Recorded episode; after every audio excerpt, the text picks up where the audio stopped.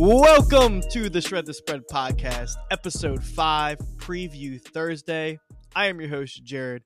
If you're new to the podcast, thanks for tuning in. If you're returning, thanks for coming back.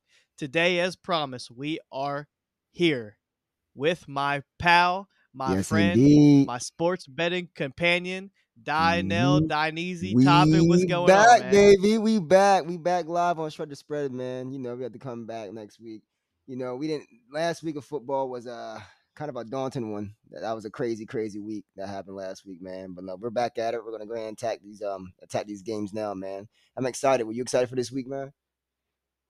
I dude, I'll tell you what, anything can be better than last week. I mean, last week entertaining, like wa- watching wise, extremely entertaining. It's always cool seeing the dogs win, but from right. a betting perspective and from a logical perspective, when you're on here trying to break down the games, you look back and you're like, damn, I sounded like a moron. Mm. Hey man, like I said, it happens, bro. Shoot, like I said, I, I, look, I look like a genius picking the Jets plus yeah, seven. So, um, I, look like a, I look like a dumbass taking the the yeah, Ravens minus you five. You know what? We we you we, know we did go head to head. We we did go head to head. We we went head to head. Uh, so I am zero and one versus Dino. I took the Packers minus seven and a half, which in hindsight looks absolutely ridiculous. He took the Jets plus seven and a half, which I mean, I guess the guy just has a huge brain. But um. So quick little rundown. We're going to go through the Thursday night game first. We're going to follow with the one o'clock games on Sunday, then the four o'clock, and we will not touch on Monday night. Monday night will be covered on the Monday edition for the next episode. So make sure well, y'all tune actually in. the Monday episode. Yeah, so make sure you guys check that out if you want the Monday pick. Um, we're going to go a quick re- rundown of all of these games. We're going to give our previews, our thoughts, a little bit of news that might impact the game. We'll look at some of the percentages of the bets, the spreads, and the total. Um, but then on Saturday, we will briefly go over our official pick. So today, we are just giving out our leans, uh, what we would bet if the games happened tomorrow morning, let's just say. Uh, but we do ha- each have a prop for the Thursday night game. Uh, we each are going to give out a first touchdown score, and then we're each mm. are going to take a side. So we're going to go through the Thursday night game first. Uh, so let's get hop right into it. Thursday night, the New Orleans Saints are heading to the Cardinals. The Saints are on the road. They are a two and a half point dog. Cardinals are laying two and a half points. sixty-seven percent of the bets are on the Cardinals. And right then and there, without looking at that first, I immediately was like, I really like the Saints in this spot, a redemption spot. They the Bengals came behind last game and beat the Saints, covered the spread. Um, what are you thinking on this game, man? Well, um, well, honestly, I would take more. I would more than take the Saints here, a little plus two and a half. I actually have them winning the game. But like I said, the biggest, I think the biggest thing about that goes into the fact that, you know, this this injury list that's going on. The injuries uh, kind of harder than last week as well. Marshawn Lattimore being out, not being not being able to be on Jamar Chase last week, and I guess D, I guess D Hop coming back, I guess validates the Cardinals season right now because they're another they're two and four and they just had an ugly, ugly, ugly loss against the Seahawks.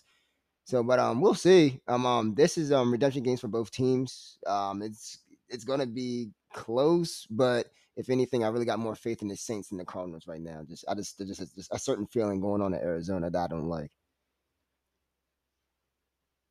See, I, I really like the Saints in this spot too. I think two and a half points is more than generous. Uh, I think I'm with you. I think the Saints went outright. Um, to be fair, the Cardinals are one of the worst home teams in the league. They're awful. They play their best football on the road. I don't know if it's when they're at home, if Kyler Murray has too much stuff and distractions around him, he can hop on the game at his crib and then come to the you know come to ready to play some football, but like he just he just is a completely different player. I guess when he goes on the road, there's no distractions, he's dialed in. So truthfully, I think DeAndre Hopkins being back kind of submits this line down a little bit, because I think if DeAndre Hopkins wasn't playing, I think we're looking at a pick 'em. I think it's you know no spread, you kind of pick what you think on the money line, but um right. you know I'm with you, man. I think the I think even though the Saints are banged up, I think they get the job done. So just real quick, Michael Thomas, Jarvis Landry, Marshawn Lattimore, Andrews Pete, and Adam Trautman are all out. And DeAndre Hopkins is back. Granted, I think he's going to load up on D-Hop for his first game back, you know, because he's not coming off an injury. You know, he's he's coming back from a suspension, so the dude is healthy. He's as long as he's been conditioning and doing his work yeah. off the field, he's going to come back in form. Right, nah, I heard. I, so, I definitely heard D Hop's been uh been staying in shape. Uh, you know, I've been reading that a lot lately. You know, Cliff Kingsbury said he has been staying in shape throughout the whole time. So, uh, and we'll see, we'll see. Um, like I said, like like you said, I mean, I don't see why he went through the D Hop now. It's not like he has Marquise Brown at that moment, and he's about to legit throw to a receiver that's what two days into the system. I don't know how he's even playing Thursday night football, but he's there. So uh he doesn't really have really much he can really rely on other than Rondell Moore that's been consistently there. So A J Green, I yeah, guess, I'm a big but. I'm a big fan of Rondell Moore, man. Um, yeah, you really, but yeah. like even if even when it comes down to the coaching matchup, like Dennis Allen, he understands what this team is, and he's playing to their strengths. Like he's not trying to force this system to the players. He's kind of letting them play with their strengths. And Cliff Kingsbury, dude, I feel like he's such a system player. Like, okay, I don't care who is on this roster. I don't care who my personnel is. This is what we're sticking to. And even Kyler Murray, he said, you know, he wants to run the ball more. And granted, you know, that's that's where he, he's talented. His speed, his ability to, you know, maneuver through the pocket, step up and get out the side of the pocket. And, you know, they're they're very they're trying to stay very systematic, hand the ball off, rollouts, and you can see Kyler Murray is struggling to put up points this year, and this is not the, the Cardinals team that we're expecting to see. Absolutely not. Absolutely not. You expected, you definitely expected a lot of explosiveness coming off of a, a big contract payday that uh, Kyler Murray had and an extension for Kings, Cliff Kingsbury. I mean, it's what, your second, what, third year into the system now? You know, it's yeah. it's really kind of kind of scary how you're havhaving these problems into your Third, I think what third year? Am I correct? Correct me if I'm wrong. Third year. Yeah, I believe it's his third year. Yeah, they're they're both their third year going into this, man. I mean, you guys. I mean, them, them two together has been through a lot, and then I believe they had a they had a playoff berth in, in one of those in one of those these previous two years. I mean, so what's going on? Like, why all of a sudden now is it seem like the house of cards is falling down? It's not because DeAndre Hopkins. If it's because of DeAndre Hopkins, then we we, we gotta. You got a lot of problems concerning right, the fact and they, have, that, and they have bigger issues. Yeah, they have bigger issues. Right, exactly. They have bigger issues. That's really what the problem is. So we'll see. Like I said, this is going to be yeah. uh, it's going to be one of them one of them battles going going out through here. We're going to see um, who comes out on top, man. So, but I, I definitely got the same like, up, man. Yeah. So um, a couple like we'll go through our props. Um, but like real quick, the the Cardinals have been one of the worst first half teams, and I know I come on the on. this podcast and I emphasize like Eagles first half, whatever the spread is, you just take it because they are just covering machines. That is the complete opposite for the Cardinals. I don't care what the spread is. Take the Saints. I might sprinkle Saints money line. I'm probably going to take the spread. You know, it's just, I you just got to keep fading it because the Cardinals have just proven that they do not come out in the game ready to play. They go into the locker room, they get some adjustments. Now, granted, with DeAndre Hopkins coming back, I think Kyler Murray has that comfort blanket. Like, okay, you know, second and long, where's D-Hop at? Third and short, where's D-Hop at? Uh, he still got Rondell Moore, so he still got very like a lot of speed in the slot. But um, I don't know. I think I'm still gonna take some. I'm gonna take some of that Saints first half. But uh, what is one of your favorite props in this game? My favorite, one of my favorite props. Um, concerning the fact that you look the Saints right now, like you just said in the injury report, they're without Michael Thomas, and then without Juice Landry. So with Chris Olave coming back, you would definitely think he would get a lot more of the targets and receptions. Right now, his yard total is, I think, the, I believe it's um, fifty-nine and a half, and I definitely took the over. I believe um, if the Saints are going to have success, they're going to really attack that secondary, u- utilizing Chris Olave, and honestly helping out, um, especially with the help of Alvin Kamara. That's going to be a huge, huge pickup. A huge pickup. So I run. I'm running with uh, my favorite bet is Chris Olave over fifty-nine and a half receiving. Okay, I, I I think I agree on that. I actually I like that. It's, it seems a little bit low for one of his best and only targets, you know, in this game. Um, mm-hmm. But I'm gonna go to the other side of this game, and I'm actually gonna take D Hop over five and a half receptions. You know, as I as I, mean, I said I earlier, it. this dude this dude isn't coming back from an injury. You know. This guy was the number one option in this offense last year. He was the number one receiver. He had the most yards. He was getting the most targets. Uh, I just don't understand. Five and a half seems extremely low. I don't know if they, you know, if there's like a snap count or something. I didn't see anything on that. Like the dude is ready to go. So five and a half receptions, like I would not be surprised if he had that by halftime. You know, if, if Kyler can get a rhythm going and he can hit him here and there each drive, like Five and a half just seems extremely low considering the value. It's at plus one twenty-five. Like six receptions for plus one twenty-five. That seems extremely doable. I don't see how he doesn't get there, at least in production wise. I, I, you know, I think he gets at least ten targets, and D Hop doesn't drop shit. You know, he's got he's got Larry Fitzhands. So I think five yeah, and a half receptions at plus twenty-five is a steal. Um, what do you have for a first touchdown scorer? First touchdown scorer. I mean, we're gonna go right off the bat. Like I said, the um Arizona Cardinals are a terrible, terrible first half team, as you just pointed out before. So why not go with the Saints around here, and why not go with the most reliable option, Alvin Kamara here? You know, I believe, like like I said, he's gonna really be able to attack the run game a little bit. He's going to be utilizing the passing game, and versatility always helps you when it comes inside the red zone. And Alvin Kamara has definitely had the versatility to score any type of way inside the end zone. So I'm going to take Kamara on that. Kind of a typical pick, but hey, take your money and run with hey, it, man. Yeah, right, take it yeah, there's nothing wrong with it. Like he's, he's obviously the number one option. He's only getting healthier. He's seeing more touches every single game. Mm-hmm. Um, but I'm going to go a little bit on the contrary. I'm going to take someone from the Cardinals since you took someone from the Saints, and I think when they get into the red zone, there's going to be so much attention on DeAndre Hopkins, it's going to let Rondell Moore run free. So I'm going to take a shot on Rondell Moore first touchdown. I believe the odds are like sixteen to one at some books, um mm-hmm. and this is just simply because I don't think they're going to run it in unless it's Kyler Murray getting outside the pocket. But the Saints are twenty-first in passing defense, so I'm going to go on that side of the ball. If the Cardinals score first touchdown, I'm going to take Rondell Moore. So, again, we're both on the Saints plus two and a half. A couple props we mentioned were DeAndre Hopkins over five and a half. Um, he, Dynell likes Jared or um, Chris Olave over receiving yards. And then I also like the Saints first half spread or money line, whatever it may be. And then he's going with Kamara first touchdown, and I'm going with Rondell Moore. So that moves us to the Sunday one o'clock games. And we have an interesting first game. We were talking about this a little bit before we went on air. Um, Browns are heading to Baltimore with a six point spread. The Ravens are six point home favorites. Talk to me about that. Uh, well, let's start off by saying the Browns let you down last week. All right, the Browns definitely let you yeah. down last week. Right. Did, no, they, we talked about that, how that was going to be your hell game. Well, yeah, your hell game came true. All right, yeah, it was a, it was a hell game. But um, honestly, this is this is this is disgusting.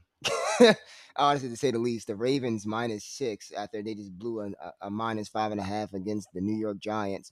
Granted, they're at home in M and T Bank Stadium, so I believe that's where a couple of those points came in from the Vegas side of it, their aspect of it. But um. I mean, if anything, I'm I'm definitely going to lean towards Ravens minus six.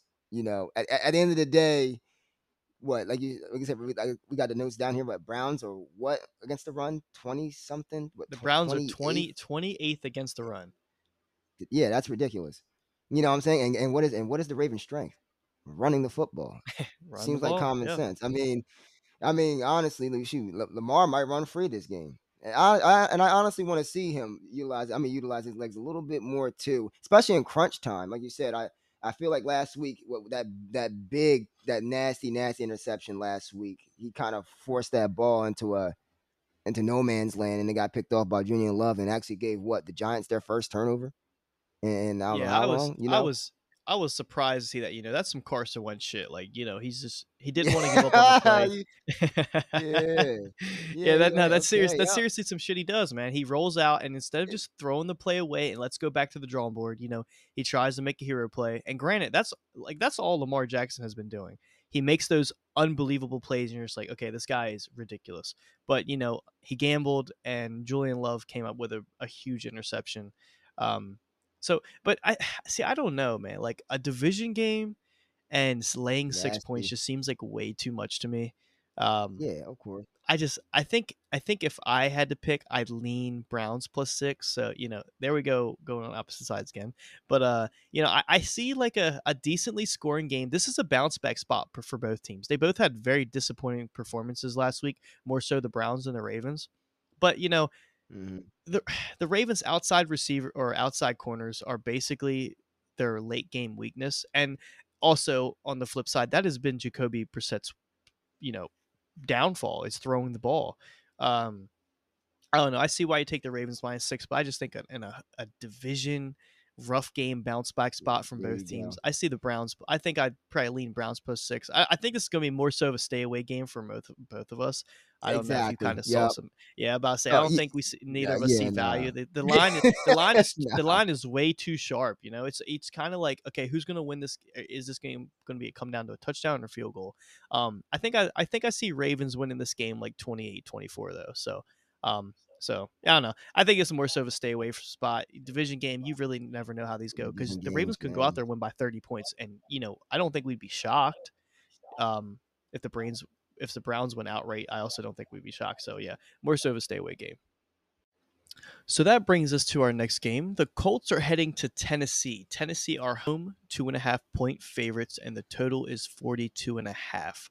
Uh, looks like Jonathan Taylor should be back for this game. Shaq Leonard was a f- limited participant in practice, but I think he's trending to play. Uh, Julian Blackmon, Nyheim Hines, and Deion Jackson were all for full participants. So, both teams are looking pretty healthy going into this game, another divisional game. So uh, that seems to be the trend this week, a lot of division games. But, um, you know, Colts plus two and a half I, I, against the Titans, dude. I just, when I look at this game and I look at that line, I'm just like, you know, they're begging you to take the Titans. Uh, I, I just, I think this is a very similar one to the Cleveland and Baltimore, you know, like, I just think the Colts have been playing too inconsistent to project them to, you know, be competitive in this game. And, mm-hmm. you know, the Titans do the same shit. They just rely on Derrick Henry. And when he doesn't get going, they really don't have anything. So, you know, what are your thoughts? Well, it, to, to, to be honest with you, you know, this reminds me of, it reminds me of that game last week, Colts and Jags. You know, you kind of just pick one and you kind of hope and pray for the best. And if you win, hey, good job. If you don't, if you don't, well, you know, it's kind of a toss up anyway.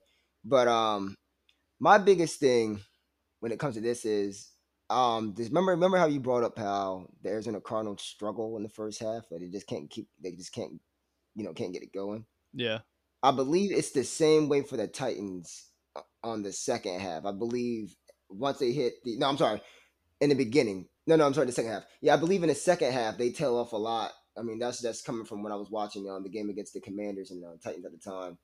And they was bringing up they they have like one of the worst second half stats in the league as well. Like I said, I'm gonna, I'm gonna double check the fact check that. I will definitely um you know cycle back on that again. But honestly, I mean, this looks like it's mainly a a get healthy game for Indianapolis. Everybody's coming back. There, I mean, Shaq Leonard was a Shaq Leonard being gone was is, was a huge deal.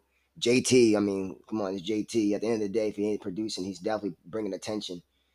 And on top of that, you know, Blackmon, Hines, Deion Jackson, full participants. That's only good news, man. I, I would um, I'm leaning. I would lean Colts here. Yeah, plus I two think, and a half. I believe.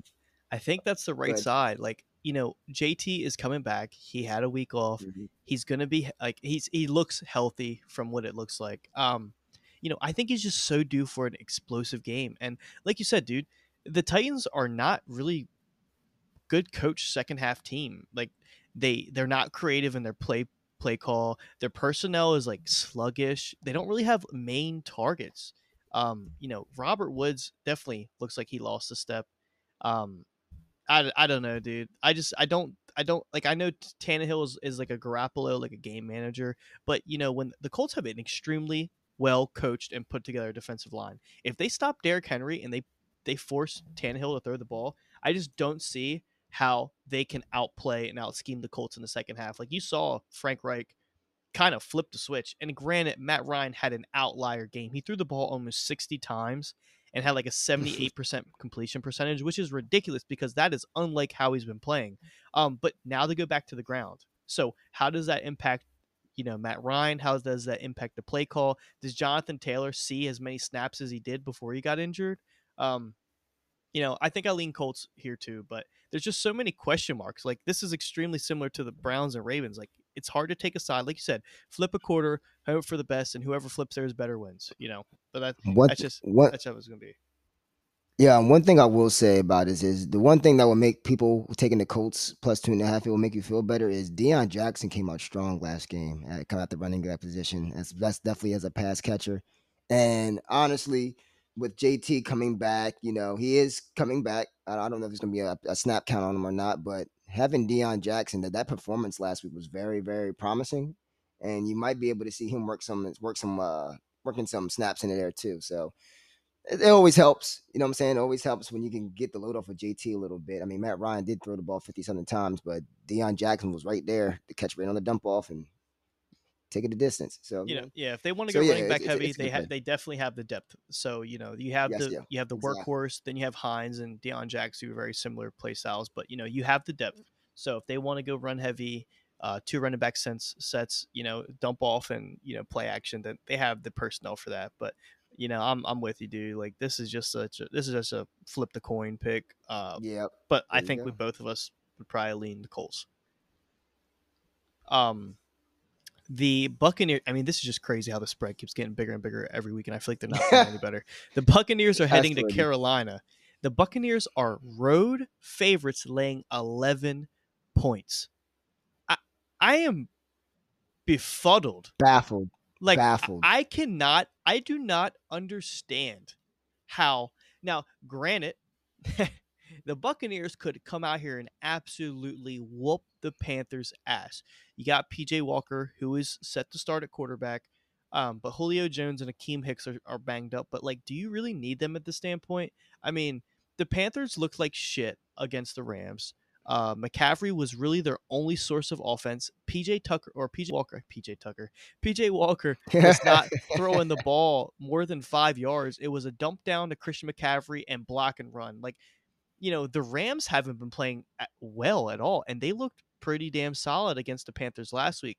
Um, this is also a bounce back spot for the Bucs. So eleven points seems so steep, but like, if I had to take a side today, I it's crazy to say I'm taking the Bucs minus eleven. I just don't trust the Panthers to stay within two scores of this team. This has got to be the most baffling and asinine insult that Vegas has really put out here. That is ridiculous. It's the fact, it's not even the fact that they even have minus eleven. It's the fact that they had minus ten last week, got beat, and then you come back and give you a minus eleven. Now, granted, it's the Panthers. I get it, man. It's eleven points. But I don't know. At the end of the day, what, what has the Buccaneers struggled with? Protection on the inside. Derrick Brown's coming. Derrick Brown is coming. He's not letting up. Brian Burns is coming. He's not letting up. It's. I tell you what. This is Tom I'm Brady torn. might be. Tom Brady might be picking his ass up more times than they score points. Times, I'm you telling know? you. I am he, telling you. Did you watch the game last week? Um, not exactly. No, the, I didn't. Dude, I kid you not. We, we, we, we saw the highlights. He was talking to that old line crazy on that sideline. Yeah, because was, the, was, the dude's fifty-five freaking years old, basically, and he, he's getting thrown on the ground every play. Like, man, you got to tech pup up, man. Right. He said, my back hurt. Literally. from back. from carrying the team and picking his ass up every play. I mean, I just, I don't know, dude. That offensive line is really banged up. And like you said, the Panthers are going to be coming through. Uh, Leonard Fournette could not get shit going last week. He, I mean, he was like twenty carries for like sixty yards. Like, he, granted, that's not terrible, but like, that's not going to help them consistently get first downs. And the, the Buccaneers seem to be on third and long so often, and they, the whole first half they didn't convert. You know, the the Buccaneers scored one touchdown last game, and they're eleven point favorites after that. So I don't know, man. Ryan, suck up, get your boot out. You're gonna be kicking a lot of field goals again. And they just gotta, we just gotta hope that the Panthers don't score, because uh, it's, I just, I don't physically think I could click a button and, and take the Panthers. It's just they're, they're poverty franchise, man. Like, just, just throw it away and start over at this standpoint. I mean, I so, mean, give so, me a break. So here's a, here's a, here's an interesting question for you. Okay, I'm, I'm gonna give you this one, right? So I know you said the total right here is forty and a half. Are you taking the up over? Would you take over or under here? Since, like, like it's like this game is disgusting. Like, I don't even think I can even take spreads. If I were to lean anywhere, I'm taking points at this point. Okay, let, let me ask you a point, question. I'm taking points. Okay, let me uh, ask you a question. Is do you believe in the Buccaneers to put up four touchdowns? No.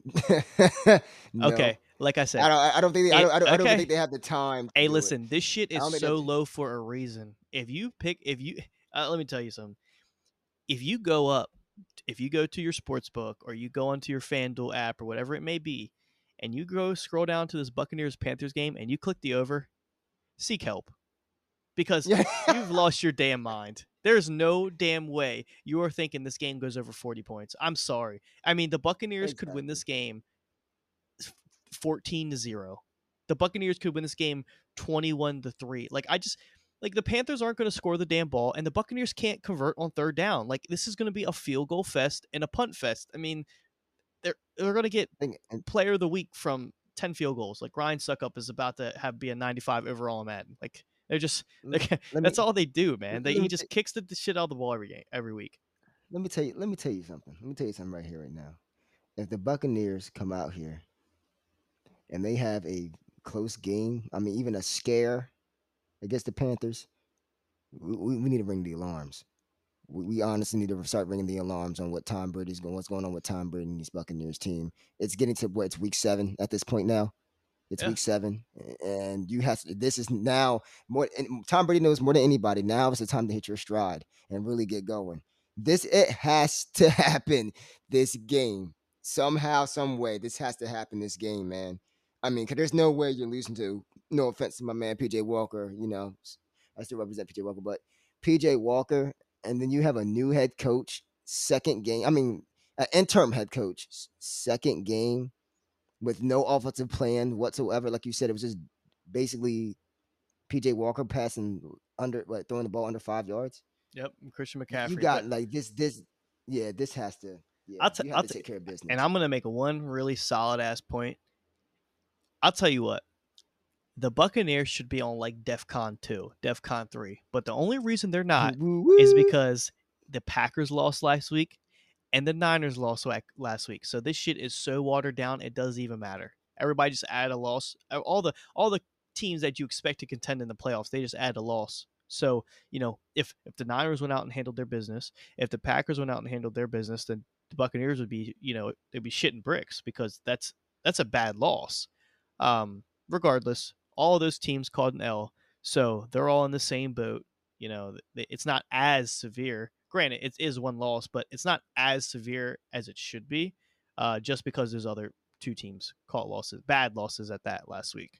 But um, speaking of the bad losses last week, one of those teams that came through triumphantly were the Atlanta Falcons, and they are heading to Cincinnati to play against the Bengals, and the Bengals are six-point home favorites. Um, they're projecting some points in this game. The total is set at forty-seven and a half. And there are slightly more bets right now on the Falcons. What are you thinking in this game? Well, there's only reason. There's only one reason why they have more bets on the Falcons right now is because they are undefeated on the spread. All right, they are undefeated. They they undefeated. Never lost. Never lost. Not one. I don't know how. they to me they still don't know how to use their talent on the outsides when it comes to the wide receiver and tight end. But uh, they're undefeated, man, and you can't overlook that. Bengals, like you said. Bengals is, I don't know what to think of the Bengals. I mean, they're up, down, left, right. Sometimes they hit, sometimes right, they dude, miss. They're typing out G T A cheat it, codes. Yeah, exactly, man. Like, exactly. There's too many complicated buttons going on right now. It's as if they haven't found their fluidity. It's like I said, they have big plays, but their their off their total fluidity on offense hasn't even re, haven't even come close to what they were last year. Um, the line still has to gel, and I still believe they will gel. I mean, they spent a lot of money on that line. But um, uh, I will give the Falcons props. They're going to come to play.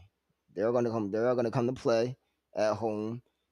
You know, they ran the ball really well against the 49ers last week. They got to be feeling good some type of way. I mean, this is tough. I mean, once again, this is this is tough for me. I don't think the Bengals are consistent enough to win by negative to, you know, get covered at minus six. But then again, I don't think the Falcons are talented enough to they take they keep that plus six. See, and but, um, you know, you saying that, right? Like, it almost makes t- like I'm like I think this is one of my stronger leans this week. I love the Falcons mm-hmm. plus six. I went to the I'm going to the well again last week. I was you know I was on here beating the drum to oh Falcons plus five and a half against the Niners. Like, how can you not take that? It's such a letdown spot for right. the 49ers. But it's like it's almost like deja vu. The Bengals are coming off a backdoor win against the Saints. They're still playing ugly football. They're still having weird coaching decisions. You know, Jamar Chase just made several plays in that game, especially late game, and that's how they won. You know, they're not whooping anybody's ass. They're going out there, they're struggling to stay in these games, and they're coming from behind a lot of times. They did it against the Ravens. They did it against uh, the 49ers, or not the 49ers, but they did it against the Saints. So, I just, I don't know, man. I just, I just don't think how, like, how can you not take Falcons plus six here? You're getting six points. The Falcons are undefeated against the spread. They ran the ball down the 49ers' throats. So that's what they're going to do. Um, you know, and if they get pressure on Joe Burrow, then I just, it's going to be another ugly game. And with a total that high, I'm, it just, I don't know, dude. It, it, both teams are going to have to score. The Falcons plus six is probably what I'd bet right now. And I think it, you know, it might be one of my bets this week. I, I know it sounds disgusting, but you got to ride the hot hand. If the Falcons are undefeated against the spread because the public is not giving them enough respect right now. So I'm going to keep riding that inflated line. Like, realistically, this should be like Bengals minus eight, maybe seven. You know, they should be at least a favorite by a touchdown. But I don't know, dude. Getting the Falcons at plus six, I just, I'm going to keep riding that wave until it, you know, until it crashes hey. on me. Hey, they're underfooted for a reason, baby. Because they've been, because they've been uh, underappreciated. They've been uh, very underrated. They they have been looked down upon every single week, and yet they just still come out, find a way to beat the spread. So I don't blame you. I mean, that just might, that might be just a play where it's like gut feeling, man. They've been undefeated against a struggling team that doesn't have that fluidity yet. Yeah, I will go ahead and take that plus six. So here's what I'm gonna tell you. That will be my lean, right there. Was that plus? You six. Like the Falcons plus six? You this know, week? I I. I like the Falcons.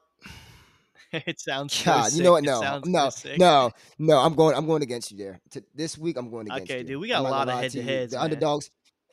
Yeah, the underdogs have was it was a big factor last week. Nah, I think the uh, I think, I think the big dogs are gonna come out on top this week, man. I really think the Bengals minus six, and they're in Cincy. I can understand if it was in Mercedes-Benz Stadium out in Atlanta, but they're in Cincy, man. Like that that crowd is still hungry. That crowd is still hungry as it is. They're not no slouches out there, and come on, man, and, and Burrow, and Burrow, we trust, right? See, and Chase, we trust. But, but last week wasn't even like that. Last week wasn't even like an outlier week. It's just kind of been like a trend that a lot of like it's generally you're profitable taking the points this year. Uh, even it shows in right. the unders yeah, yeah. because, like, you know, usually if you don't hit, like if you don't go over, the games are lower scoring, which means the team that's given the points, you know, they have a higher chance to to cover the spread. And I saw a stat, right. I saw a stat. It was like, if you bet a hundred dollars on every single under this year, you'd be up like seventeen hundred bucks. And that's just that's just directly correlated to usually taking the points covers the spread, because if there's less points in the game, there's right. less of a margin, and you know you have a high easier right. and higher probability to cover the spread. But regardless of that shit, I still like the Falcons plus six. The Bengals just have to show me that they can whoop somebody's ass one time. Until the Bengals go out there and lay twenty points on somebody, I just don't think I can lay that many points with them. Like, six points is steep. That's two field goals. And, you know, they had a come from behind win against the Saints and only covered four. Uh, I don't know, man. I'm just I'm gonna keep I'm gonna keep going hey, against Joe. the Bengals. I just I they haven't they haven't proven anything to me. Kind of like Zach Wilson. Like I just I need it. I still think the Jets haven't proved shit to me, and Zach Wilson has not proven to me that he is a game changer. That Lily is all special teams and defense. But that defense did. I know that defense did, though. That defense really did, man. Sauce Gardner out there balling. Uh, yeah, but nah, I, I, Joe, Joe I, th- I feel like the Joe, the Joe, it's the time to show it, man. You know what I'm saying? This team is not as talented. They're probably going to sit in zone because they know you like, you know you like to beat beat them on the blitz, on man to man. You know you got them dogs outside, man. Just be patient, find those reads, man. And let the game come to you, man. Zach Taylor, let's get a game plan going. Get some play action going. Get mixing going. Get mixing going. Get mixing going. Please. If you want this, if you guys really want this fluid offense, right, you got to get mixing going. You got to get that play action going, man. No, you I know. agree. I agree. I definitely we think that's before. that's the recipe. You got to get Joe Mixon involved, and you got to get him getting his, you know, regular carries and his usage, and you know they could they could get, definitely get back up there, but. You know, it's hard when you got right, when you think. got J- Jamar Chase out there just cooking everybody, dude. He's unguardable, man. He went from I don't know how to catch a football to I don't know how someone can guard me, like within a couple games. So, um, but yeah, I'm gonna go with Falcons plus six. You're going Bengals plus six. Now these are leans again, so you know these nothing's official, but uh, I think I heavily lean Falcons plus six. So I might have to get my one back in our head to head if you end up taking the Bengals against me. But um. So that's going to move us. So that's going to move us to the Detroit Lions are heading to Jerry World. Cowboys are home, seven point favorites. The Lions are expecting D J Chark to be back this week. Um, Dak was cleared, so I'm assuming they're expecting him to play. and Amon-Ra Saint Brown was also a full participant. So um, Lions are getting healthier, Cowboys are getting healthier, and the Cowboys are laying seven. What you think about that? Well, here's what I'll say about this. I mean, it all depends on the quarterback. Is Dak coming back? You know, that that's that's the biggest question. Is, is Dak coming back? I mean, I know they're cleared to expect and they're cleared and expect him to play, but even when he comes back, is he going to be that same you know that same quarterback to start out the week? You know what I'm saying? I believe he might have a couple of bumps. He's rusty. I mean, he he did sit for what the last six weeks going into this game. Um. Granted, I mean, no matter what, it's it's better than Cooper Rush being out there. You know, no offense to him, he did a wonderful job filling in for him. I mean, like I said, we thought the season was over for the Cowboys, and he proved us wrong, and so did that defense. But if I'm leaning towards anything here, boy, you know, because this is to me, this is a scary game. I, I just feel like this is a setup for Dak and them to go ahead and do their thing. But mm, I'll take, I, I, I would, what I'll, I'll. Yeah, I hate the Cowboys, but I'm gonna t- I'm gonna take the Cowboys minus seven here. If we're talking about money, I mean, I just think the fact that that defense is gonna keep that high that high profile Lions offense down. I mean, the Patriots did it. What like the other week before their bye? What twenty-nine to nothing yeah. at one point. So I, I, I believe that the Cowboys defense is capable of doing even better than that. Maybe not. You know, they're gonna give up some points a little bit. I mean, I hope so, but. You know, this is a, this is a good game for the Cowboys. I believe this is a perfect game for Dak to come back and put up numbers and have him come back and be the shining star that everybody that Jerry and everybody believes he is. Yeah, you know? I just um, I hope nah, this, this is, this I hope this isn't Dak rushing himself back because he sees a good opportunity to like with no slack. You know, it's not exactly it's not like Cooper Rush is coming off of exactly. a win. You know, and he's pushing him out of the way like he's coming off a loss. So there's a lot less pressure because it's not like okay, he, Cooper Rush won last week. You're taking his spot. Um, you better go win the damn game. You know, Cooper Rush just lost to an, like his first test of the year, the Eagles, and Dak's like, okay, well, this is an easy plug and play slot. I can come right back in. Everybody's bitching about he lost the game. You know, they're gonna be happy to have me back. But we saw this with Russell Wilson last year or the year before. You know, he came back with that same thumb injury and he struggled. He he wasn't effective. He wasn't throwing the ball well. He was turning the ball over. So you know, I just hope this isn't Dak. You know. Forcing himself back to the, to play a little bit early. Um, but I think these are two pace-up teams. They both go out there, and you got to remember, when Dak is the quarterback of the Cowboys, they're like a top-three team in, you know, offensive pace. They go out there, they like no huddle, they throw balls down the field. Uh, they're not going to hide Cooper Rush. Like, I mean, they're not going to hide Dak like they were hiding the quarterback with Cooper Rush. They were handing the ball. Just, you know, maintain the game. Don't turn the, don't turn the ball over. Trust the defense. But Dak's going to go out there. He's going to launch that shit. He's going to throw it to his playmakers. He's going to hit CeeDee Lamb. And, you know, Zeke's going to get on the outside with Tony Pollard. They're going to catch passes in the backfield, but they're going to be out and running. Uh, the Lions do the same shit. You know, they got Amon-Ra Saint Brown back, and they're getting D J Chark. So you have two threats, and Jared Goff has been slinging it well. So, I think I lean the over in this game. forty-nine points. It's a little high, you know, but it's high for a reason. They know these teams are going to go out there and they're trying to score points. It's it's the battle of who can put up thirty. So um, I think the Cowboys win this game, uh, but I do think it's a very high scoring game. So I'd like the over. I think Dak coming back, he's going to be he's going to be fired. You know, I would not be surprised if he throws the ball forty times. Nah, like I said, I can't, I can't knock you on that. Like I said, I can't knock you on that. I can't knock that. Um, like I said, the only, the my only, my only uh, pet peeve I have with that right now is, like I said, is that is that Cowboys defense. You know what I'm saying? I know that Cowboys offense is probably going to demolish the Lions defense, but I just, I, I got a feeling, you know, the way the Dallas Cowboys defense has been playing. Granted, granted, you know, of course, against Philadelphia Eagles, I mean, a, a superior, a top, the top team in the N F C right now. I mean, that's that's a huge difference. But I just think, I think, yeah, I think the Lions are going to go down early. Yeah, they held their own until, and they're going to and they're going to pass the ball and try to get back into the game. So I think this is definitely going to favor the over in this game. Okay, you know what? And like I said, yeah, we're going to leave it at that. I'm just going to leave it like that. We're, we're going to see, you know, let's see how Dak is when he comes back. You know, let's hope it's not rushing him back. That's what I'm waiting for. So let's go to another ugly game. And this just so happens to be your favorite team.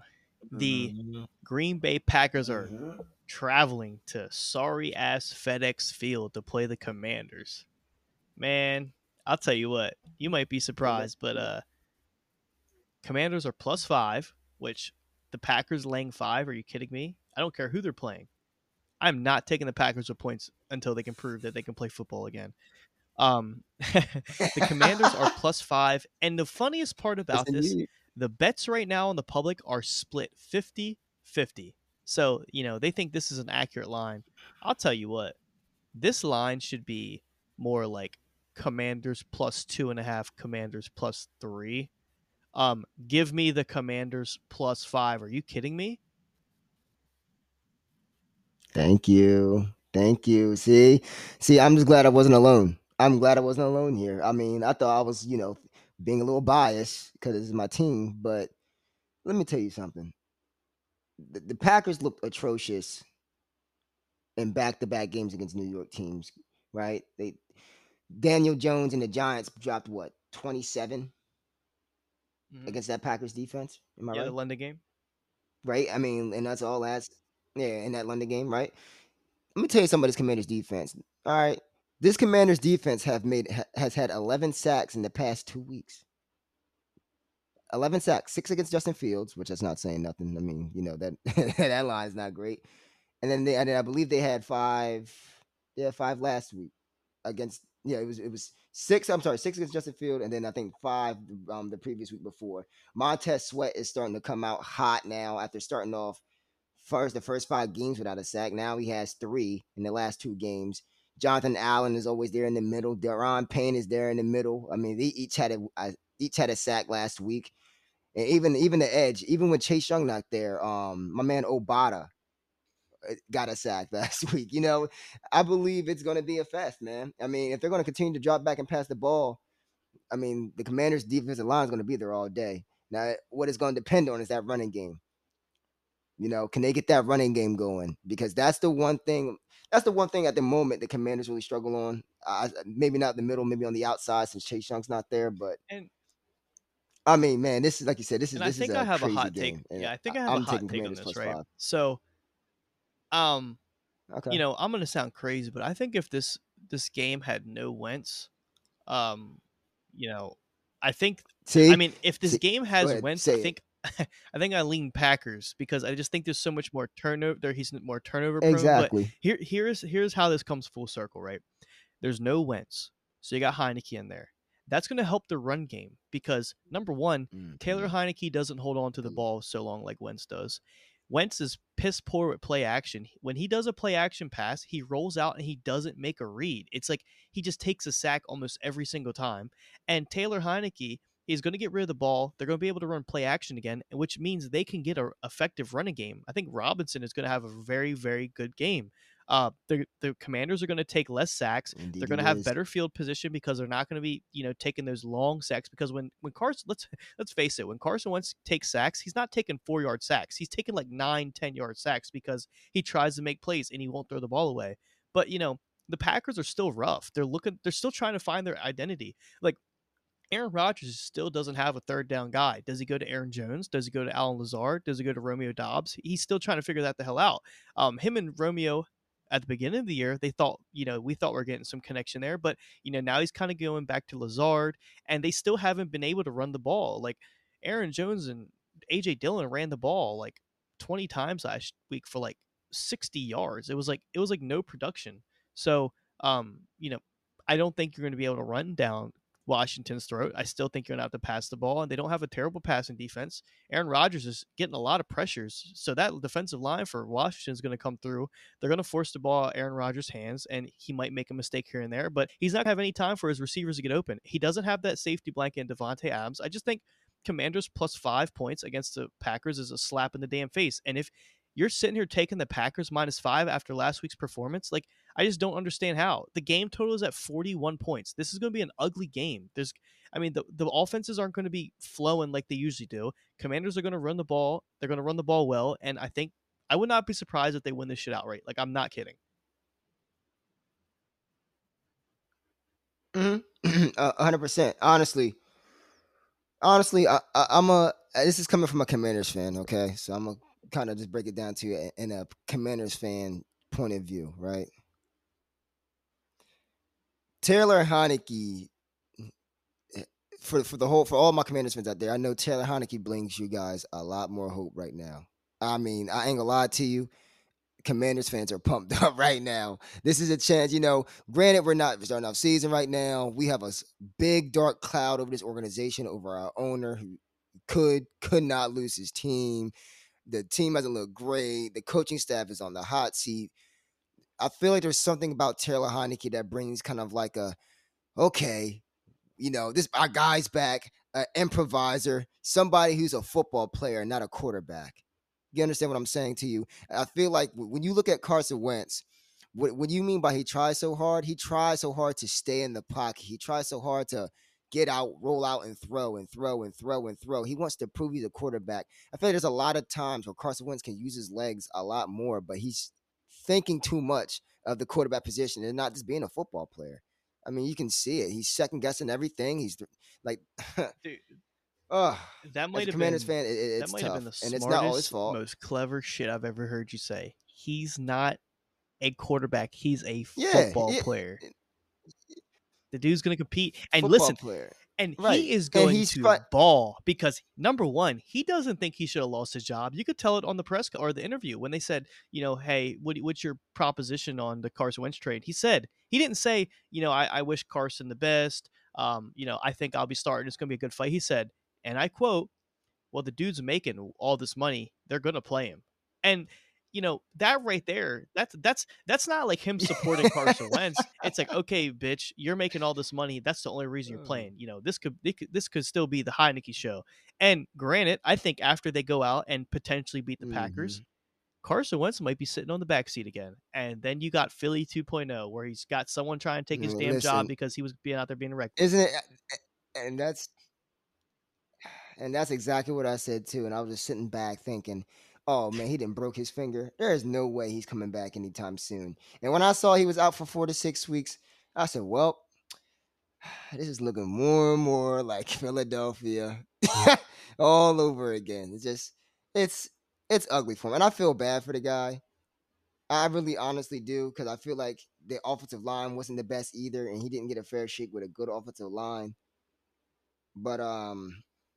If Taylor Heinicke comes out here and drops at least twenty, twenty-four, I mean, hell, I mean, I'm not going to lie to you. Last year against the Tampa Bay Buccaneers, they dropped thirty-one with Taylor Heinicke at quarterback. I know what this, I know what he's capable of. It's the same coaching staff, more weapons on the outside, the same tight end.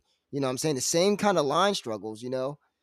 But There's just you, you right now. There's a sense of optimism right now with Taylor Heinicke being a quarterback, and I'm sorry to say that about Carson Wentz, but yeah, no, nah, it's the Heinicke show. It's the legend of Heinicke. The time to come back and beat Aaron Rodgers, and I feel it. Commanders plus five, and, and honestly, know, Commanders. I, I get what you're saying. Where you know a lot of people are like, oh, I feel bad for Wentz. He has he catches a lot of bad breaks, but you know at this standpoint, he's had plenty of opportunities to prove himself. He's not the quarterback that he was in that twenty seventeen run. You know, when the Eagles won the Super Bowl and he got hurt, he's not the same person. I don't think he ever will be. The guy is just, he made a lot of, you know, fifty-fifty plays, and all those fifty-fifty plays are turning into like twenty-eighty. You know, they're resulting in turnovers. They're resulting in a, a bad loss of downs, uh, a lot of lost yardage. It's just, it's not sustainable for a franchise to win. And he's, he's reckless. He's injury prone. He doesn't protect the football. And those are three essential things that your quarterback needs to be able to do is protect the po- football, stay healthy, and don't have a bunch of lo- loss of yards and downs. Like that's just, you're not going to put yourself in successful positions to win, especially against good, disciplined defensive teams. So, you know, I think Commanders plus five. I think it's safe to say that you also like the Commanders plus five.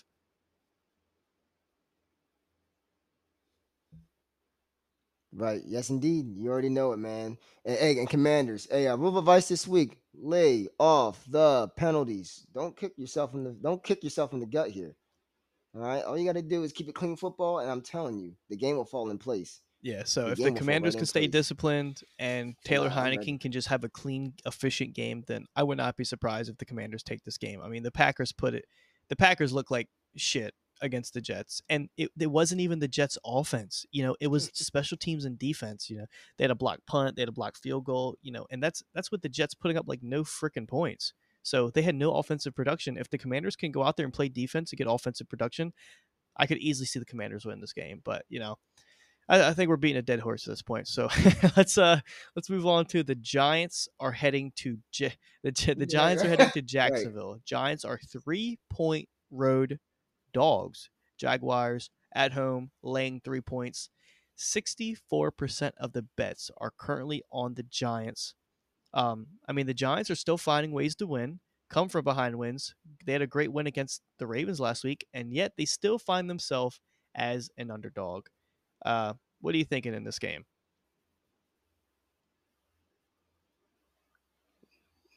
Jared, you already know how I feel about this game. This is this game right here.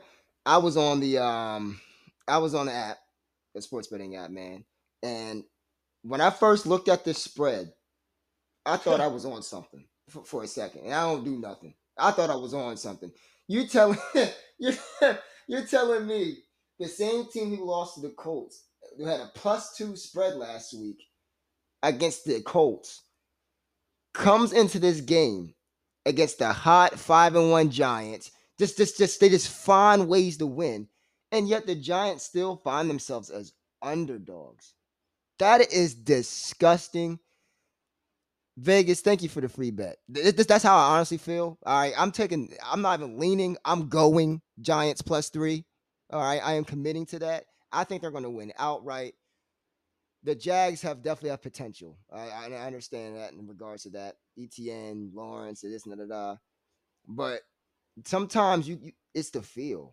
It's not about the talent. It's about the feel. And this Giants team just got a feel about them. They just know how, they just find ways to win somehow, some way. A big stop here, a big touchdown there. Won't score for four possessions and all of a sudden come back and score in the, in the second to last possession with, with late in the game. It, that's just their M O. That's who they are. Brian Daboll has his team fighting. And this is the most fight I've ever seen from a Giants team since Tom Coughlin. You know, like, do you understand what I'm saying here? Like, th- this team annoys the hell out of me because I honestly had them last in the N F C East, but now we are, you know, wink, wink. But no, I, who wouldn't? Who I wouldn't. wouldn't. Giants plus two, I wouldn't. He, like, honestly, I am on the Jaguars minus oh! three. This is part what? two. Part Yo. two of the Jared versus Dynell you think, head-to-head. You think this, this has not been a sustainable winning football team. They are getting lucky. No. They are getting lucky. And, and you're right. Only takes you so far. They only takes you so far. And sometimes you need a little bit of luck. Luck beats skill sometimes. But I'm telling you right now, the Jaguars are at home. They've had a pretty shitty couple weeks. Doug Peterson is not losing to the Giants. He has coached against the Giants. He is familiar with the Giants. And to be quite frank, Daniel Jones doesn't even believe he's winning these games. Have you seen his reaction when he looks up at the Jumbotron at the final score? I mean, the dude looks like a deer in headlights. He's like, oh my God, did we just win? You know, I don't think, I think the, I think the Giants just love these negative emotion quarterbacks, like Eli Manning to Daniel Jones. I mean, it's like two f- apples from the same damn tree where they still don't understand what the hell's going on, even though they've been playing quarterback for several years. Give me the Jaguars minus three. This is going to be an ugly game.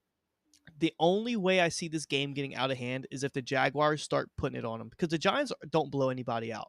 They're not going to blow the Jaguars out. And you're telling me the Jaguars just have to win this game by a field goal at home? Give me a damn break. I'm taking the Jaguars minus three.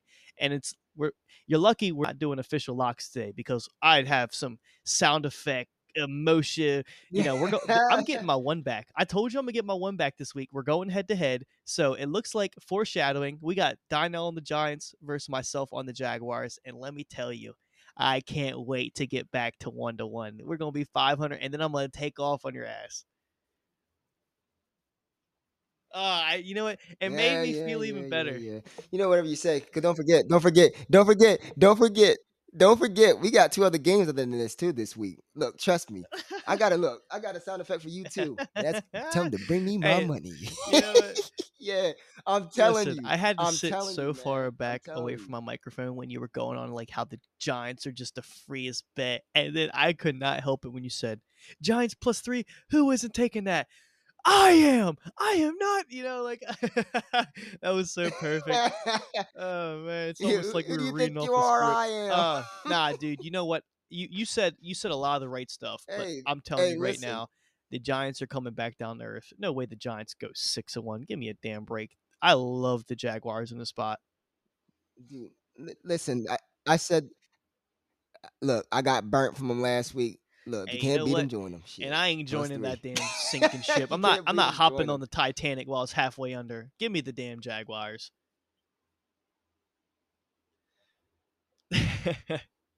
Oh man, Saturday's gonna be a fun episode. Saturday's gonna be a fun episode. Uh, remember, Saturday yes, three indeed. to five picks. Oh, don't wait. go under. Don't wait. go over. Three to five picks can be uh full game spreads and full game totals. We're not. Oh, yes, we're just sir. gonna stay away from the half point or the you know first half, second half stuff, just in case anybody who wants to tail you or I, which uh after last week they probably ran away. But uh, whoever wants to tail us, they have it. Right. They have and, the full availability on the spread. And just. Right, and just know, shoot, my locks are my locks. I go to Vegas with these. I go to Vegas with these picks. I don't play around. Nah. Oh yeah, I'm pretty. Tra- locks, we're, we're both pretty transparent of what we're betting. So, um, last week I was. Oh my gosh, if if they if the Eagles didn't cover that spread, uh, it would have been ugly for me. I would have been out there scooping up loose change off the sidewalk. But uh, nah, Eagles definitely came through for me. But um, we're gonna start head. We're going so we have what one, two, three. We have four. Five games left, four Sunday, four o'clock games, and then we have Sunday night football. So let's get right into that. We have the oh, we might be against each other on this one too. Oh my gosh. Uh, Texans are heading to the Raiders. Raiders are seven point home favorites. Total in the game is forty-five and a half points, and sixty-three percent of the bets are on the Raiders. Uh, let me let me guess, Mister Josh Jacobs fan, you like the Raiders here. you, you know what's funny, man? Like I said, we had these talks before, man. It's, it's it's the points, man. The points have been really winning. The points have really been winning, bro. I I, I have no idea. My thing about the Raiders is it's the like I hate teams who have this this substantial amount of talent, but just can't seem to finish games when they go through it. Like I I am like. This is this is tough for me. This is really tough for me. I am a huge, like I was huge on the Raiders this year. I honestly believe they were going to take another step. I believe they were going to be one of the A F C playoff teams. Now, granted, they've been, they've been one play away for the for I don't know how many games. And this Texans team is they're they're not great. They're not really good, honestly. But you know, it's the points. It, it's Dameon Pierce. You know, it's. This is tough. This is tough. If I'm leaning towards something this game, I'm not going to lie to you. I'm taking Raiders minus seven. After all that being said, I'm taking Raiders oh minus gosh. seven. Here. Man, we, we might as well, it, we might as well like I get said, it's a pistol and go on a draw, a, a draw for a face-off, showdown, whatever it's called. Uh, Because oh. I'll tell you what right now, dude. They're, I love their Texans this week. Texans plus seven. They're going on the road. The, the Raiders... haven't mm-hmm. proven to me like they can put up points, but their defense has just been ass. Like, you know, I just they're coming off a bye. The Texans just they hang in games, man. Like Dameon Pierce is a weapon. He's a he's a he's a really good threat. They have Brandon Cooks. They do. Uh, they have Nico Collins, and Nico Collins has been good this year. Mm-hmm. He's I think he's like almost mirrored with receptions and targets and yards with Brandon Cooks. So you know they have two very you know, vertical threats on that team. And Davis Mills, he's not no push around. You know, he's not no P J Walker. He's actually throwing the damn ball well. Um, you know, oh no, this is this is more of a I'm oh, playing no. the oh, number. Yeah, dang right. And I think in this situation and the way this year has been going, I think I'd rather take the points than lay the points. So that is why I like their Texans plus seven. It's really nothing more than that. Like it's it's it's a play the number. Uh, look at the matchup. The Raiders haven't been dominating anybody. They had a good game versus the Chiefs, but other than that, they, they're not dominating anybody. So, you know, obviously, once again, we're on the opposite side of the fence, but I th- I think Texans plus seven, and, you know, that might be actually be one of my main plays. I, I, I actually really like it this week. And that's good. And, and and I understand that from a sense of perspective. Like I said, some games have certain funny feelings to it. And I like and I always love to play like the feelings aspect of it. I just feel like coming like they said what didn't yeah, the Raiders, Raiders come coming off a bye? Like like you said. Raiders come Texas, off, come off a Texans bye. Texans might right? be coming off a bye too. I can't I don't know if they played. Raiders are coming off week. a bye. Bye too. Yeah, they're both I think they're both coming off a bye, right? They're both coming off a bye. So no team has really momentum at the moment. And I really feel like the way the Raiders feel right now and the position they're in, I really feel like they believe they're a way better football team than what they are. I feel like there's a lot of things that need to be cleaned up as far as um, aspects of a new coach. I mean, it is a new coach, and Josh McDaniels running their home there. I believe this is the week they often the office just finds it. Just the same way how I felt, how I feel about the um, who did I say? Who did I say found it earlier this week? I forgot who, but I just feel like the Raiders are going to find it. This is a game where they they find it, they get their confidence back. I mean, Adams, Renfro, Waller, Jacobs. I mean, they, they're going to put up points. They're going to put up points. And I believe, I, I don't believe, I don't believe that, I believe, here, here's my score of the game. How Let's put it like this. I believe the score of the game is going to be thirty to twenty. I, I could definitely see That's that. That's kind of how I feel like the game's going to play out. Oh. I really feel like, like I said, they're going to drop thirty, thirty to twenty. Yeah, no, that, that's my that. perfect scenario. I, th- I mean, I think truthfully, I, I lean the, the over scenario. two. Um, but if this game gets ugly, which a lot of these games have been this year, I think I'd rather have the points. So, It, I mean, the total's forty-five and a half, so there, there's going to be yeah, some points right. in this game, I believe. But, you know, I think I, I think I lean Texans plus seven. I just they're they're both fresh. They're coming off a bye. Damian Pierce has just looked fantastic. Davis Mills doesn't have to really rely on throwing the ball so much because they're getting rushing production. Um, I don't know. Give me the Texans plus seven, but we'll we'll see what we come to on Saturday. You know, all this could change. You know, we could we could sit here going back and forth on on the preview show, but you know, Saturday this could all change. Right, but yeah. um, oh my goodness. We've got we've yeah. got a little that's what, that's what. turn like we got a little twist in this Jets and Broncos game. The New York Jets plus one are heading to the Denver Broncos, who are one point favorites. So they have a one point spread on this game, which makes weird and no sense to me. The total is thirty-eight points. So I mean, dude, give me a break. Um, Melvin Gordon is basically from the coach's mouth said he is set to be the main back, which is ironic because Melvin Gordon got ripped from that game and he didn't see any playing time like the whole fourth quarter. Um, it was really the Mike Boone and uh, Latavius Murray, Murray show. They end up losing that game, which was an ugly game. But listen to this, right? eighty-eight percent of the bets are on the Jets. So people are betting on the Jets eighty-eight percent of the time. eighty-eight percent of the bets are on the Jets. eighty-six percent of the bets are on the money. So the squares and the sharps both love the Jets plus one. And, you know, usually when I see that shit, usually when I see that shit, I'm like, uh, well, give me a well. break. Yeah, you... But, like, how can you not bet the Jets? Like, how can you not? The Broncos look horrendous. They're not moving the ball. Russell Wilson, I think, dude, I think in the fourth quarter, or the second half, I can't remember what I saw. Russell Wilson had like fourteen passing yards against the Chargers. That is horrendous. But the Jets plus one, like, make this make sense because I, I'm not understanding why the Jets are one-point underdogs.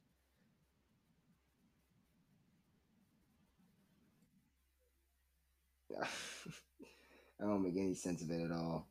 I think this is just Vegas trying to play with my head. I'm not even going to lie to you. I... I, I The big, the thing that kills me about it, right, is the set, the the Broncos.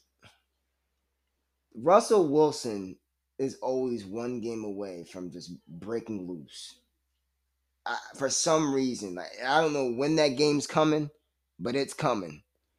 And this is a straight setup right here. I'm for me, you already know I'm going Jets plus one. I have the Jets winning outright. If, in fact, if I were, in fact, if you have any sports books that can adjust the spread, I'm t- probably taking the Jets minus two, minus three, to be honest with you. And I'm trying to get some extra money out of that.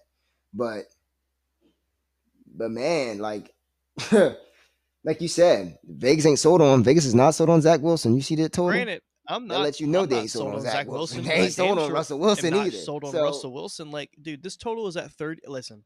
This total is thirty-eight points, and I am debating on ba- uh, betting the under.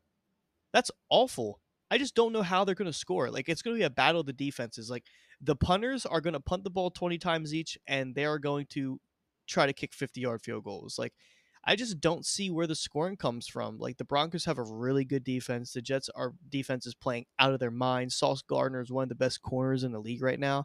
Like, I just, I just don't see how you could take the Broncos and I don't see how you could take the over. Like, I like the Jets. I like the under. I think it's going to be a slugfest. I mean, I'd be surprised if there were three touchdowns in this game, dude. I think the Jets get one. I think the Broncos get one, but I think it's ultimately going to come down to field goals, um, maybe safeties, special teams plays. Like, Salah has the special teams buzzing over there in New York, man. Like, those guys are getting to the ball. They're making Working, plays on boy. special teams. And that's been the difference. The Jets, the Jets offense hasn't been anything spectacular besides Breece Hall, and he's going to be running into the Broncos defense all game. You know, give me a break, dude. thirty-eight points is a joke for an N F L game, and I would not be surprised if this shit soars under. Like, I would not be surprised if this is like a thirteen ten game, like Jets win.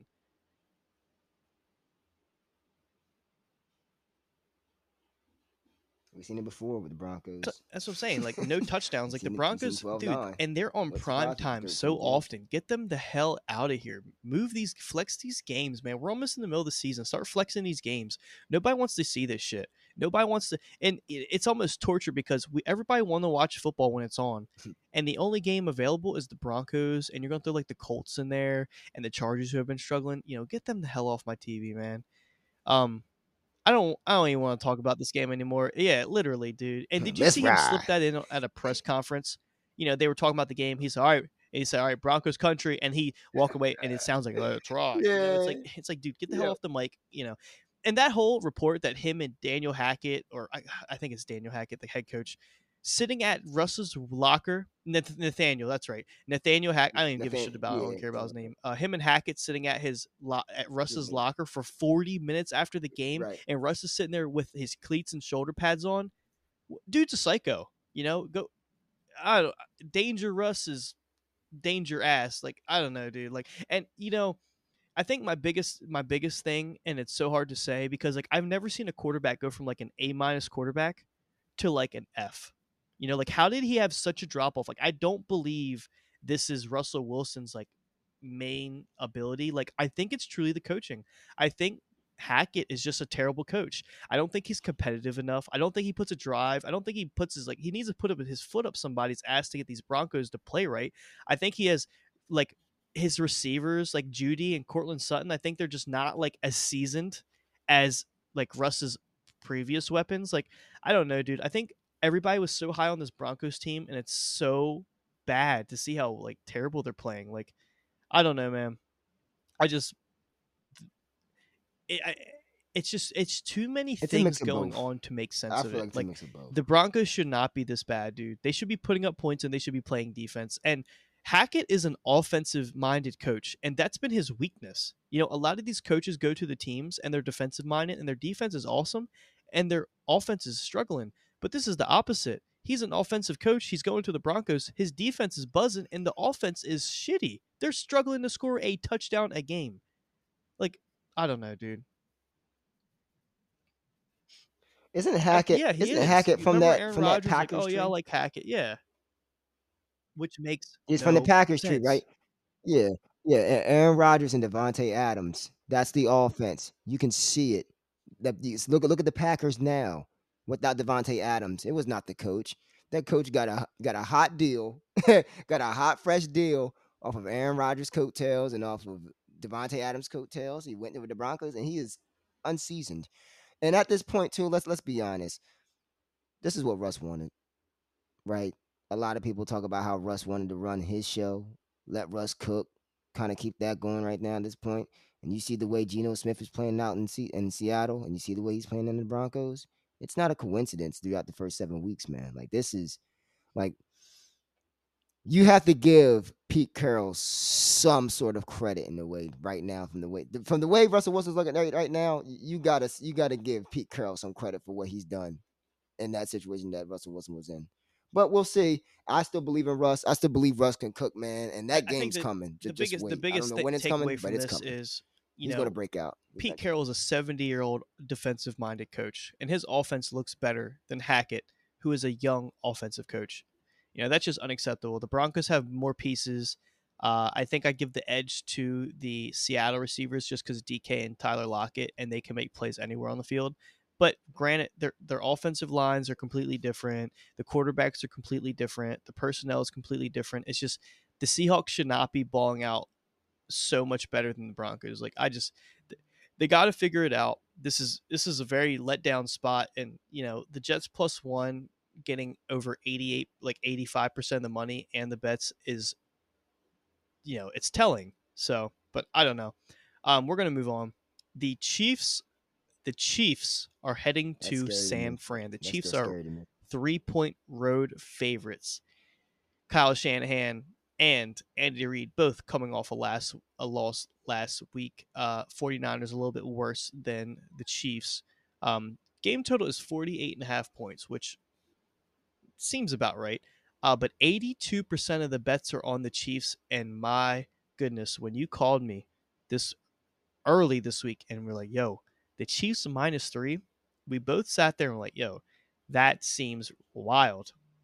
I sat down, I looked at some stuff, and uh, man, have I had a change of heart. For some reason, I love this 49ers plus three this week. It might be one of my favorite bets. I just, Kyle Shanahan, back-to-back losses is like non-existent. Home dog, like non-existent. Like, I love the 49ers in this spot. Uh, what are your thoughts?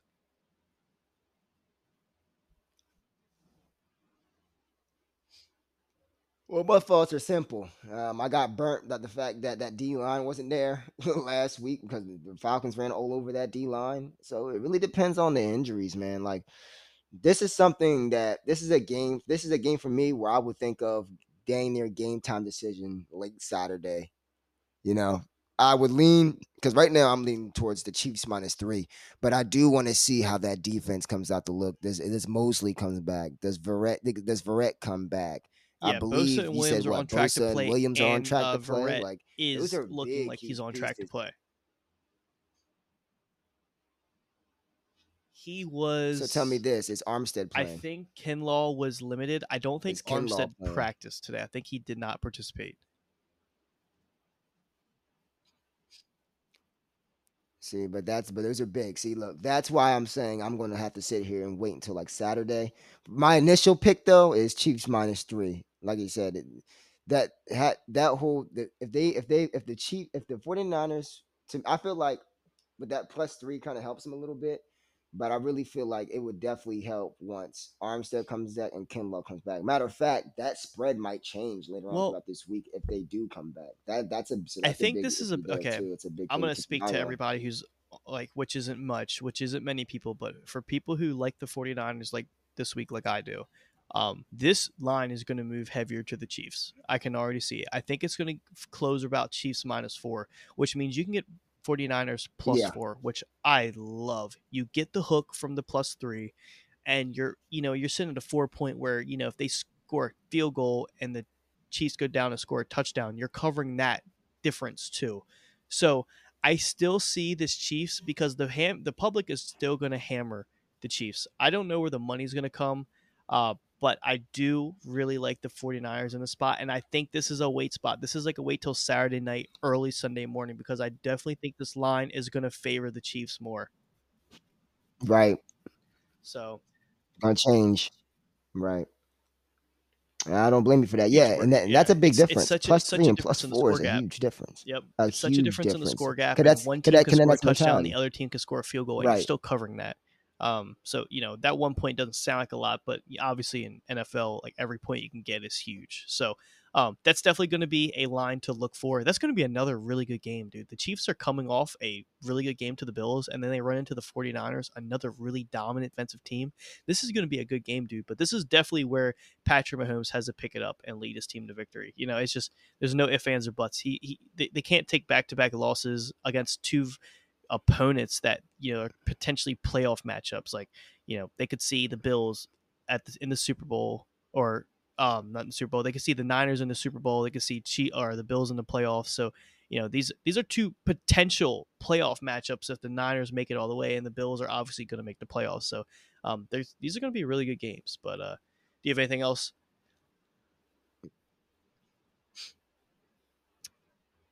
Oh, no, no, nope. I'm going to leave it just right. like it is. Uh, Garoppolo managed that game, covered that three forty for me, man. It's obviously going to come down to injuries, though. You got, you, That is what he does. As long as he can handle. That's what he, that's uh, what he do, though. That's what he do. That is what he do. But um, All right, so we got two games left, so let's go ahead and start wrapping this up. We have the Seahawks plus six heading to Los Angeles to play the Chargers. Chargers are six-point home favorites. The total is fifty-one points, which uh, which sounds incredibly high right now between the, b- both these teams' performance disgusting. last week. But eighty-six percent of the bets are on the Seahawks. Disgusting. And this might be one of the public sides that I really like this week. I think I really like the Seahawks plus six. What do you think? My God, it's been a while. Damn, we finally agreed for the first time in a very long time. Yeah, Seahawks. Yeah, six. Yeah, that, that plus six, man. It's, there's something about the Seahawks right now. They're they're on they're on they're just they're just in a different a different vibe right now, man. They're really rocking and rolling. They're really you can tell that everybody believes in that system with Pete Carroll. Kenneth Walker came out and ran strong once again. Like I said, we we talked about this with the Seahawks. They always have a slew of running backs, right? The two, three pretty damn good running backs in that system. Homer, Travis Homer is still out there. Kenneth Walker got his opportunities, you know, and Rashad Penny, you know, unfortunately ended his season like last game. And I, I don't, I don't know what's going on with the, with the Chargers offense. I mean, Justin Herbert should be putting up historical numbers to me, but once again, it goes back to coaching too. Some of the coaching decisions going over there and. And San Diego yeah, has been. Brandon Staley's a dumbass. Um, cringy to say the least. I actually think the uh, literally right. Yeah, that yeah. Brandon Staley is stale. That's what the hell going on. He is stale. That team is stale. that thing is yeah. Give stale. me a break, dude. And you, Stop, you saw like, that J C Jackson got benched too. Why are we taking our too? playmakers did, off did the field because that? they had a bad first half? Like, if you want to instill confidence, you kick them in the ass. You tell them go make a damn play. And you send them back on the field. You don't take one of your best corners. You know, obviously one of a top corner in the league. There's a reason why they wanted to sign him for all that damn money. And you're going to pull him out of the damn game. You know, give me a break. You know, they're lucky they won that shit because honestly, if they lost that, that would have been a huge talking point, taking J C Jackson out of that game.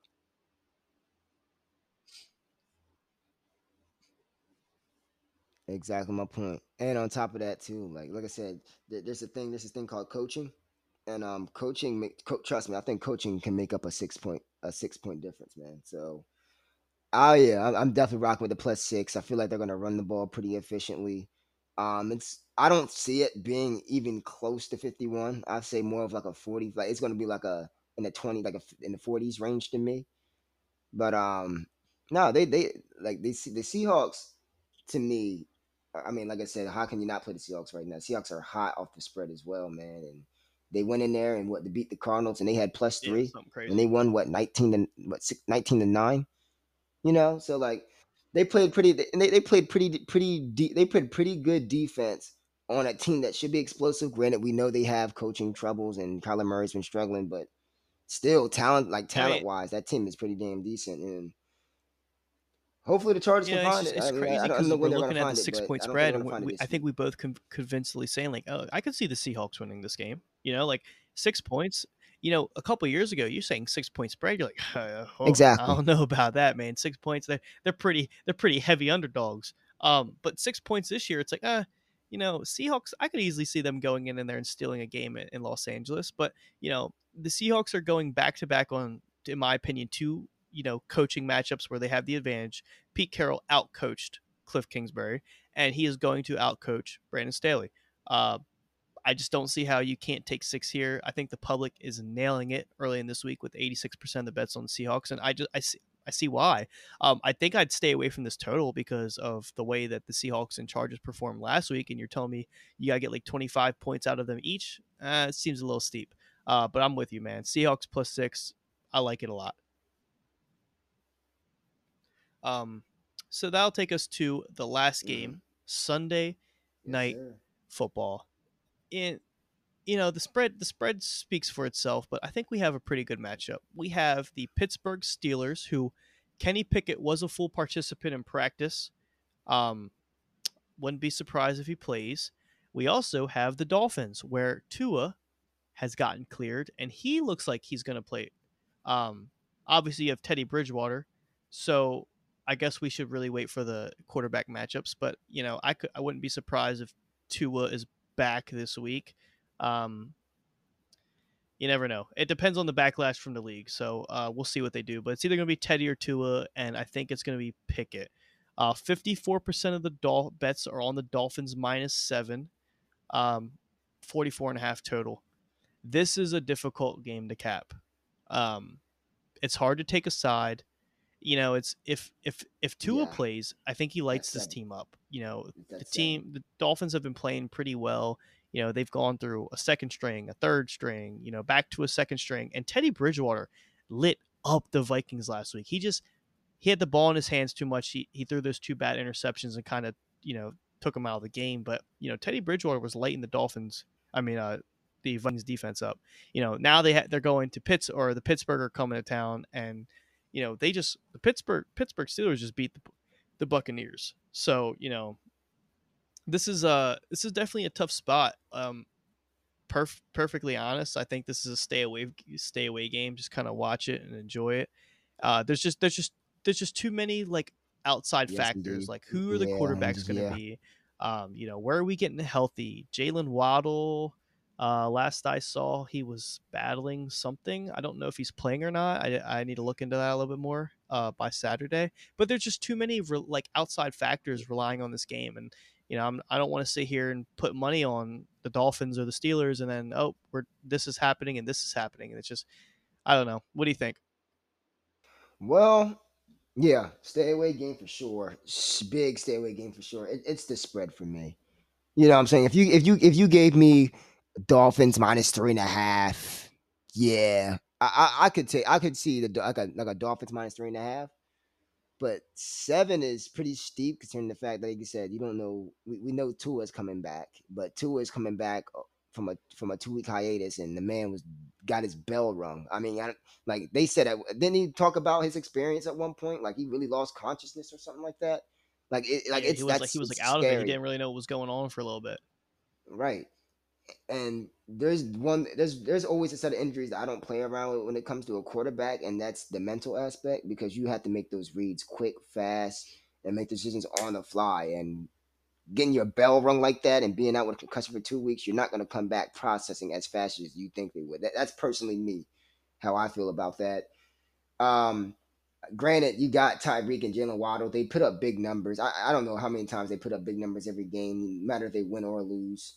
You know, Tyreek Hill had, what, one hundred fifty, one hundred sixty-something receiving yards, and they lost. one hundred seventy-seven receiving yards on a loss. one hundred seventy-seven receiving yards on a loss. That is ridiculous.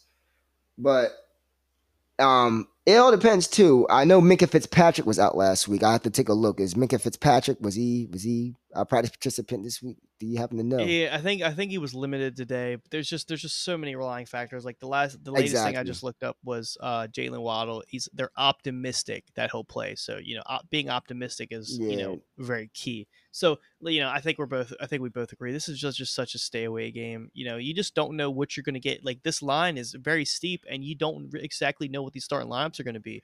You know, if you take the Dolphins minus seven and you're rolling out there with Teddy Bridgewater and no Jalen Waddle, you're going to be like, damn. You know, if you take the Steelers plus seven, they're rolling out there with no Minka Fitzpatrick and Mitch Trubisky, which granted Mitch Trubisky in the late in that last game um, for the Steelers against the Buccaneers, he he was lighting them up. Um, then you're like, damn. So, but you know, you also have the Steelers coming off a big win versus the Buccaneers. So are they due for a letdown spot? You know, it is Sunday night prime time and prime time unders, you know, those have been hitting like crazy. So, you know, if I did have to take a side, I'd probably go with the under and just hope for a shitty game, but you know, I can only take so much of those, but yeah, I think, I think this is going to be a stay away game. I think it's going to be a stay away game for both of us. Yes, sir. So, um, yeah, so those are all the games. We will cover Monday Night Football on the Monday edition with myself. Um, you know, there, there's a lot of good games this week. Uh, there's a lot of division games. There's a lot of, you know, spreads that don't make sense, but you could see a coin flip to whoever wins.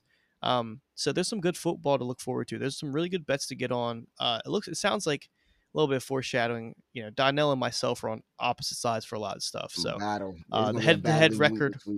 The head-to-head record will be on the line. And I'm telling you, I'm ready this week. I've learned my lesson. You know, I've learned my lesson. I've got some good spots. You've got some good I'm glad, spots, I'm too. glad you did. But, uh, yeah, I know. It, it's uh, so. yeah, it's going to be it's gonna be a tough week, man. It's going to be a grinding week. It's going to be exciting. This is probably the most excited I'm going to be this week. I just want to see where, where my spreads land. And trust me, going against you, I mean, you, trust me, you're like the mastermind, you know. I understand how you work, man. You operate well, like, a, you like an engine, boy. Especially, you operate like a smooth engine, boy. Come on, man. Especially hearing that from last week, man. Two and three last week. could have been so worse. It could have been so worse. Well, all of those games. Well, okay, the Browns were never really in it. They play, they played like shit. But uh, you know, Packers, same thing. They played like shit. But the Saints was a hard one to lose. That was a hard pill, hard pill to swallow. But um, yeah. So we'll go through Saturday. We'll finalize our picks. We'll go head to head on a couple. We'll put the head to head record on the line. And then we'll come back here yes, Monday sir. for the recap. See how we did. See how good or well, or good or bad we did. I think we're gonna have a good week. One of us is gonna have a good week, right? If we're going to head to watch uh, yeah. it, one of us yeah, has yeah, to yeah, have yeah. a good week. But we're gonna go about even. Yeah. So right. um, that's gonna wrap it up. That's gonna do it for us. Thank you so much for tuning in. If you listened all the way through, thank you so much. Um, you can follow us on Twitter at Shred the Spread underscore. You can also follow us on TikTok at Shred the Spread. Our podcast is available on Spotify, YouTube, and Apple Podcasts. You can choose your platform, whatever you like to listen to the, uh, this podcast on. We have episodes every Monday, Thursday, and Saturday. The schedule is going to be Dynell and myself on Thursday doing this episode. Then Dynell and myself on Saturday, we'll go briefly through the games and give our finalized picks and our records up on the line. And then Monday, I'll be doing the recap with just myself, quick thirty, usually thirty minute episodes. So we can see how we did from last week. We'll talk about the Monday night football game and we'll get a pick on that. So again, yes, thank you guys for so much for tuning in. If you enjoyed the podcast, hey, Jared, please do us a huge favor and rate. And what's up? Hey, just give you a heads up, man. Always remember, in order to be the man, you got to beat the man. Woo! Uh, let's get out of here, man. Thank you so much for tuning in to the Shred the Spread podcast. I'm Jared. That's my co-host, Dynell. We appreciate you tuning in. Until next time, we will see you.